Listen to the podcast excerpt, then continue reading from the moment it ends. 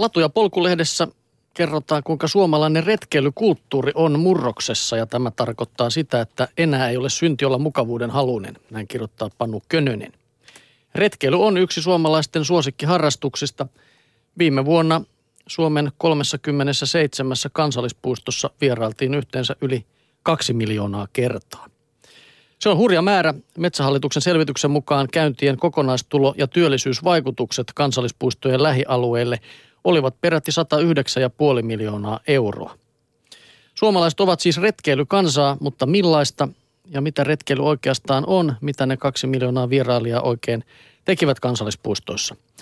Retkeily on laaja käsite, joka pitää sisällään erilaisia tapoja liikkua, puuhastella ja viettää aikaa luonnossa. Se voi tarkoittaa lyhyttä eväsretkeä laavulle tai viikon hiihtovaellusta. Aiheesta on myös kirjoitettu paljon ja käsitteet onkin hyvä pitää hanskassa, mutta joskus tuntuu, että retkikirjoittajat unohtavat lukijansa ja varsinkin ne, jotka vasta harkitsevat retkelle lähtemistä.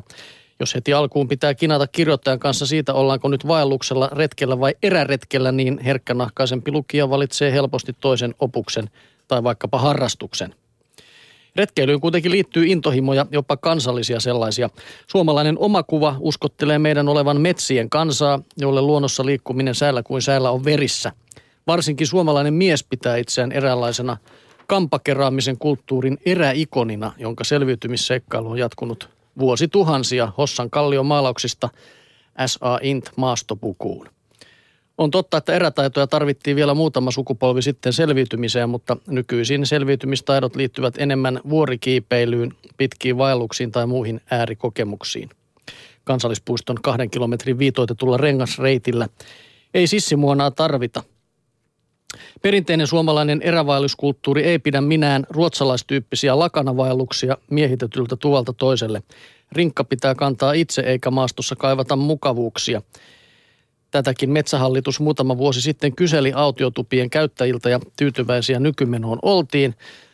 Mutta retkeilykulttuurin muutos on kuitenkin ilmassa. Siitä kertovat yli kaksi miljoonaa kävijää kansallispuistoissamme, joista suurin osa ei ole viikon patikalla, vaan piipahtamassa päiväretkellä tai muuten vaan luontoilemassa. Ehkä kyseessä on jopa suurempi kulttuurinen murros.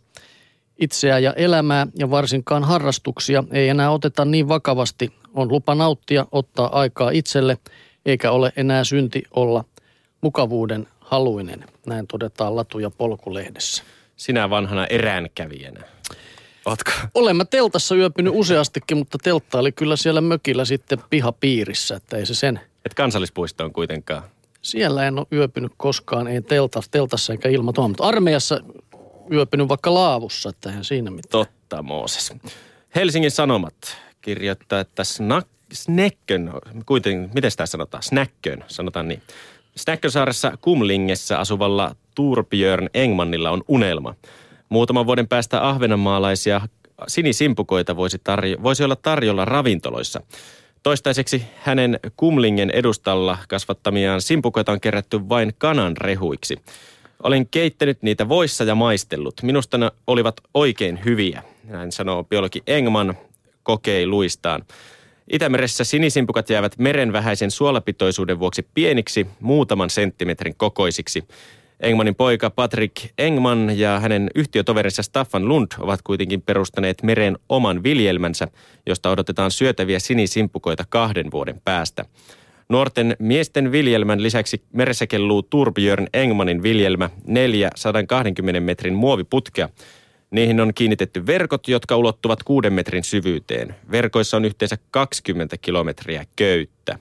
Simpukan toukat elävät meressä kolme, neljä viikkoa. Niitä on vedessä miljardeja. Jos ne löytävät kasvualustan, kuten köyden, ne alkavat kasvaa ja tulevat kahdessa vuodessa täysi kokoisiksi, Engman kertoo. Kasvatuspaikka on valittava huolella, siinä on oltava virtaavaa vettä. Sitten viljelijän ei tarvitse kuin odottaa. Engman keräsi näistä verkoista ensimmäisen sadon viime syksynä. 14,5 tonnin saalis vietiin Ruotsiin kanaan rehuksi. Putket, verkot ja sadonkorjuun koneet tulivat Norjasta, jossa sinisimpukan viljely on kehitetty teollisiin mittoihin. Ensi vuoden syksyllä näistä verkoista voi nostaa uuden saaliin. Kuka sen maksaa, se on toistaiseksi aivan auki. Edellinen sadonkorjuu maksoi nimittäin 12 000 euroa ja rahat kokeiluun tuli EU, EUsta ja Ahvenanmaan maakuntahallinnosta. Engman luki lehdestä, että Ruotsin länsirannikolla oli alettu viljellä sinisimpukoita ympäristösyistä. Simpukat sitovat vedestä fosforia ja typpeä, joita kalanviljely taas on lisännyt. Fosfori ja typpi rehevöittävät nimittäin merta. Sinisimpukat eivät ratkaise Itämeren ympäristöongelmia, mutta niillä voisi olla paikallisesti suuri merkitys. Hän ehdotti Ahvenanmaan kalanviljelijöiden yhdistykselle 2005 vuonna, että simpukan viljelyä kokeiltaisiin. Seuraavana vuonna hän sai tehtävän rahaa yhdistykseltä. Ensimmäisessä viljelmässä oli pelkät köydet kohojen varassa ja saalis oli kolme ja puoli tonnia. Ajatus simpukan viljelystä Itämerellä on Engmanin mukaan levinnyt nyt myös Ruotsiin, Viroon, Latviaan, Puolaan ja Saksaan. Simpukan viljelyn kannattavuus on täysi arvoitus, mutta se ei Engmania lannista. Näin hän sanoo vielä lopuksi, että saaristossa on pakko olla optimisti, muuten täällä ei voi elää. Joo, tosta on kyllä kuullut, että simpukoilla puhdistettaisiin vettä. Sitten tuli mieleen, että voiko niitä simpukoita sitten syödä, mihin, mihin on sitoutunut näitä fosforia ja typpeä. Ei varmaan sitten ole hirveän hyvä Ken se. uskaltaa, koska tämä on pelkokerroin. Niin. Ja muutenkin, kun mä oon joskus miettinyt, kun Suomessa on järviä, joissa on simpukoita, niitä isompiakin simpukoita. Onko ne nyt vihersimpukoita, että onko ne niinku ihan sitten syötäviä? Tämän kun joku mulle kertoisi, niin olisin kiitollinen. Olen kerran koittanut kiukaalla järvivedessä semmoista järvisimpukkaa. Niin. Keitin, mutta erittäin al denteksi jäi. En ihan tarpeeksi kauan ilmeisesti sitä Okei, sitkeä se, sitten. Se oli sitkeä ja ei maistunut ihan Joo. siltä, miltä omassa nuoruudessa.